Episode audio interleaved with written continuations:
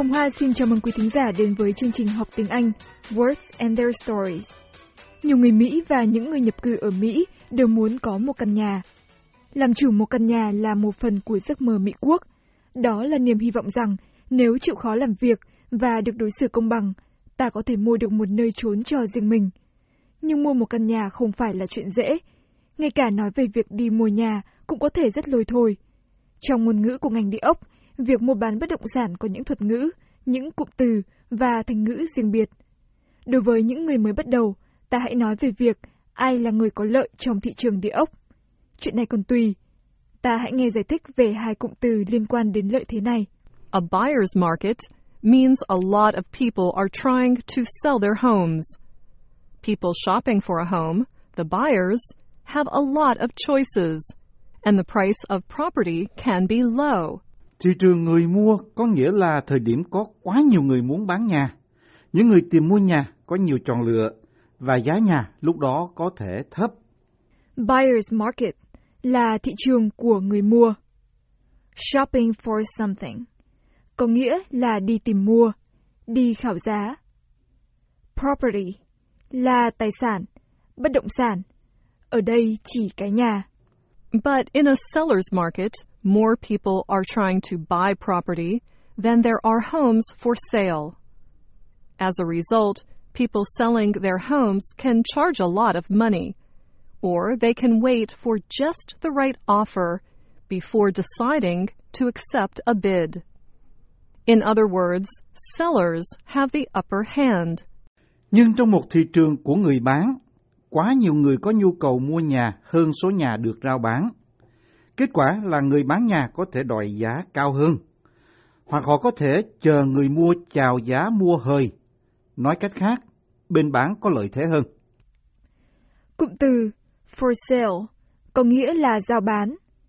Charge ở đây có nghĩa là đòi, thường là một khoản tiền trong việc trao đổi hàng hóa hay dịch vụ. Bid ở đây là chào giá mua hay ngã giá mua. Upper hand là lợi thế. So let's say you finally find a place. You and the seller agree to a price. But most houses cost a lot more than anyone can simply buy outright in cash. So you put some money down. For the rest, you take out a mortgage, a loan from the bank to help you pay for your home.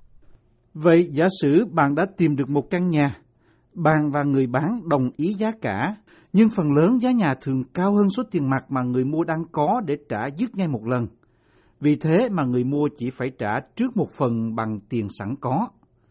Phần còn lại sẽ phải đi vay một khoản gọi là nợ nhà, là khoản tiền mà ngân hàng cho vay để mua nhà. Outright ở đây có nghĩa là trả dứt một lần. Put some money down, trả trước một phần tiền. Mortgage là khoản tiền vay để mua nhà. Loan là khoản nợ. Having a mortgage or carrying a mortgage is normal. A lot of Americans owe money on their homes. Nợ nhà là chuyện thường ngày ở Mỹ. Rất nhiều người Mỹ nợ tiền mua nhà. But you never want to be upside down in your mortgage. That means you owe more than your house is worth. Nhưng bạn không bao giờ muốn bị upside down trong khoản tiền vay mua nhà, có nghĩa là khoản nợ lớn hơn giá trị căn nhà. Có nhiều thuật ngữ tiếng Anh có thể chưa có tiếng Việt tương ứng mà chỉ có thể giải thích ra. Upside down là một trường hợp. Và đoạn sau đây giải thích thêm. Having a home with more debt than value is also called being underwater. You can find yourself underwater if you buy at the peak of a real estate boom. But then something happens that causes the value of your home to drop. Có một cái nhà mà tiền nợ cao hơn giá trị nhà còn được gọi là underwater và có thể rơi vào cảnh underwater khi mua nhà vào lúc thị trường địa ốc tăng mạnh, rồi có một chuyện gì đó xảy ra khiến cho trị giá nhà sụt mạnh. Vậy là ta có từ đồng nghĩa với upside down là underwater. Cũng không thể dịch nghĩa ra tiếng Việt. Trường hợp này thường xảy ra khi mua nhà vào thời điểm giá tăng cao, rồi do một biến cố nào đó khiến nhà cửa rớt giá. Các biến cố có thể là một xa lộ sẽ được xây ngang qua sân trước nhà, hay một thiên tai nào đó xảy ra, hay các vụ bạo loạn gây khủng khiếp trong khu phố, từng được biết trước đó là yên tĩnh. Bỗng dưng, nhà không còn giữ được giá như lúc mình mua nữa. People who find themselves upside down in their mortgage often have no choice but to foreclose. This means the bank becomes the official owner of the house. The buyers have to move out, and they lose the money they had originally paid for the property. Những người rơi vào tình cảnh này thường không còn chọn lựa nào khác hơn là foreclose, có nghĩa là ngân hàng cho chủ nhà vay tiền thu hồi căn nhà đó và trở thành sở hữu chủ chính thức của căn nhà. Người mua phải ra khỏi nhà và mất khoản tiền đã trả góp trước đó để mua nhà. Thuật ngữ địa ốc quen thuộc ở đây là foreclose, nghĩa là ngân hàng cho vay tịch thu nhà nếu người mua mất khả năng trả góp hàng tháng. Before foreclosing on a family, banks sometimes offer a grace period. This extra time allows the homeowner to pull together some funds to pay for the mortgage. Trước khi tịch thu nhà, các ngân hàng thường cho một ân hạn. Khoảng thời gian cho thêm này giúp người chủ nhà thu vén một số tiền để trả nợ nhà. Cụm từ grace period, tạm gọi là ân hạn, gồm danh từ grace, có nghĩa là xả miễn, dùng thứ. Period là thời hạn. Bây giờ, ta hãy nghe một cuộc đối thoại sử dụng một số thuật ngữ vừa kể. Hey, thanks for coming over. I have big news to tell you. Ồ, oh, cảm ơn bạn đến chơi. Tôi có tin vui báo cho bạn đây. You're getting married. Bạn sắp kết hôn ư? No, but it's almost as life changing. Không, nhưng việc này cũng thay đổi cuộc đời gần như thế. Life changing, dùng như một tính từ kép. Ý nói mang tính thay đổi cuộc sống. Well, don't keep me waiting. Vậy thì đừng để tôi chờ đợi nữa. I'm buying a house. Tôi sắp mua nhà. But I love your apartment. It's so hard to find a rental with a great outdoor deck like this. Nhưng tôi rất thích căn hộ của bạn. Khó mà kiếm được chỗ thuê có cái sân gỗ ngoài trời đẹp thế này. Rental có thể dùng vừa như danh từ, vừa như tính từ, là nhà, hay căn hộ thuê, hay khoản tiền trả để thuê nhà. Outdoor là ngoài trời. Deck là khoảng sân, thường làm bằng gỗ xây thêm ở trước hay sau nhà. I know, believe me, I love this apartment too. But I'm tired of paying rent. It's time to invest in some property. And right now, it's a buyer's market. Tôi biết thế, tôi cũng rất thích căn hộ này. Nhưng tôi chán phải trả tiền thuê rồi. Đã đến lúc phải đầu tư vào địa ốc một tí. Lúc này là thị trường của người mua. That's true. There are so many houses available that prices have really hit rock bottom. Phải đấy, có nhiều nhà bán quá nên giá xuống sát đáy rồi. Rock bottom là mức hay điểm thấp nhất, sát đáy. I know. Housing prices have not been this low in decades. Now is the time to look for a great deal. Tôi biết, nhà chưa từng xuống giá thế này từ cả chục năm nay. Đúng là lúc đi tìm giá hời. My cousin Bernie bought a place 15 years ago in this neighborhood for a song. It was so cheap. And now he owns it free and clear. Cậu em họ Bernie của tôi mua căn nhà cách đây 15 năm trong vùng này với giá rất hời. Thật là rẻ. Bây giờ cậu ấy đã sạch nợ và làm chủ hoàn toàn căn nhà. Lucky guy. My friend Rebecca is not so lucky. She bought her place three years ago when the market was peaking. Cậu ấy may thật. Cô bạn Rebecca của tôi thì lại không được may mắn như thế. Cô ấy mua căn nhà cách đây 3 năm vào lúc thị trường đang lên đến mức cao nhất. Thành ngữ đáng chú ý trong phần đối thoại vừa rồi là for a song, thường dùng để chỉ mua một thứ gì với giá rất rẻ. Ta thường nói là giá hời, không dính dáng gì đến nghĩa đen của từ song là bài hát. Thành ngữ free and clear, ám chỉ không còn thiếu nợ gì nữa. Free, nghĩa đen là tự do. Clear, nghĩa đen là trong sạch, không có gì cản trở.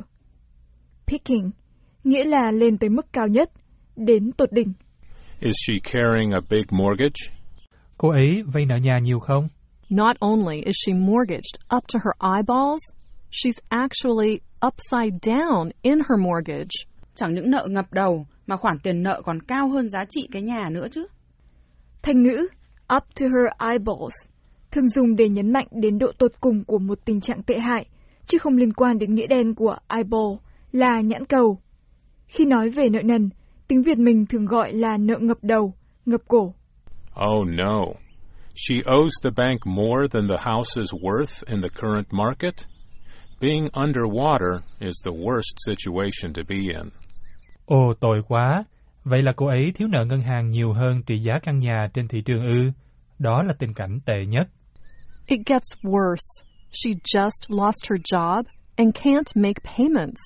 The bank is threatening to foreclose. Còn tệ hơn như vậy nữa, cô ấy vừa mất việc và không trả được tiền nhà.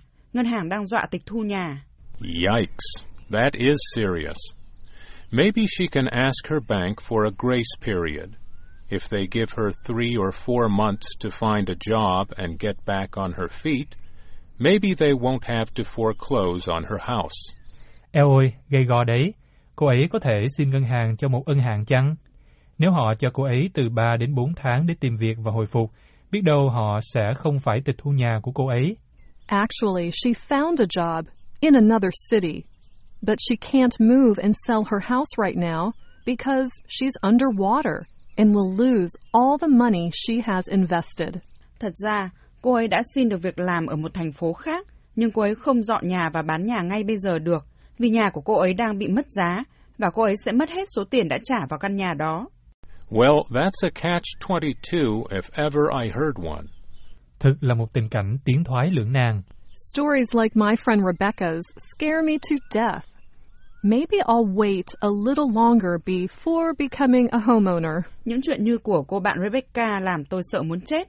Có lẽ tôi sẽ chờ một thời gian nữa mới dám đi mua nhà. Thành ngữ các bạn vừa nghe là Catch-22. Catch-22 nguyên là tựa đề một cuốn tiểu thuyết của tác giả Joseph Heller, xuất bản năm 1961 và được quay thành phim năm 1970, khiến cho thành ngữ này trở nên phổ biến. Chuyện kể về một tình cảnh nghịch lý của một phi công tác chiến. Anh này sẽ bị coi là mất trí nếu bay các phi vụ tác chiến, thì sẽ hội đủ điều kiện để được giải ngũ, nhưng lại không xin giải ngũ. Nhưng nếu anh ta xin giải ngũ, thì các thượng cấp sẽ coi anh ta là lành mạnh và buộc anh phải tiếp tục bay. Thành ngữ Catch-22 từ đó được dùng để mô tả một tình huống khó khăn mà một người mắc vào vì các luật lệ trái ngược nhau hay những quy định nghịch lý.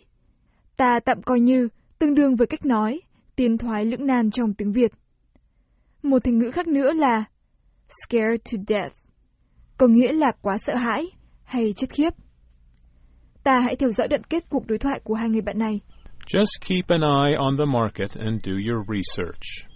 You don't want a big mortgage hanging over your head, but it also sounds like you don't want to rent forever. Thì bạn cứ theo dõi thị trường và nghiên cứu. Bạn không muốn lo ngay ngáy vì món nợ nhà cao, nhưng nghe như bạn cũng không muốn phải đi ở thuê mãi. Exactly. Especially with my other big news. I got a puppy. Come here, boy. Come here. Come and meet Uncle Mario. Đúng thế, nhất là với một tin vui nữa với tôi đây. Tôi vừa có một chú chó nhỏ này. Lại đây con trai, hãy làm quen với chú Mario này. Hanging over your head. Ý nói có điều gì khiến ta không được thoải mái và vui vẻ. Trong ngữ cảnh vừa rồi, chúng tôi đã dịch ý là lo ngay ngáy. Mong rằng câu chuyện về nhà cửa trong bài học kỳ này hé mở cho các bạn thấy một khía cạnh âu lo trong đời sống Mỹ và hiểu được phần nào các thành ngữ có liên quan đến việc mua bán sở hữu nhà. Cảm ơn các bạn đã theo dõi và xin hẹn gặp lại các bạn trong bài học Words and Their Stories kỳ tới. Quý vị có thể nghe và đọc lại bài học trên trang web của Ban Việt ngữ ở địa chỉ voa tiếng việt.com.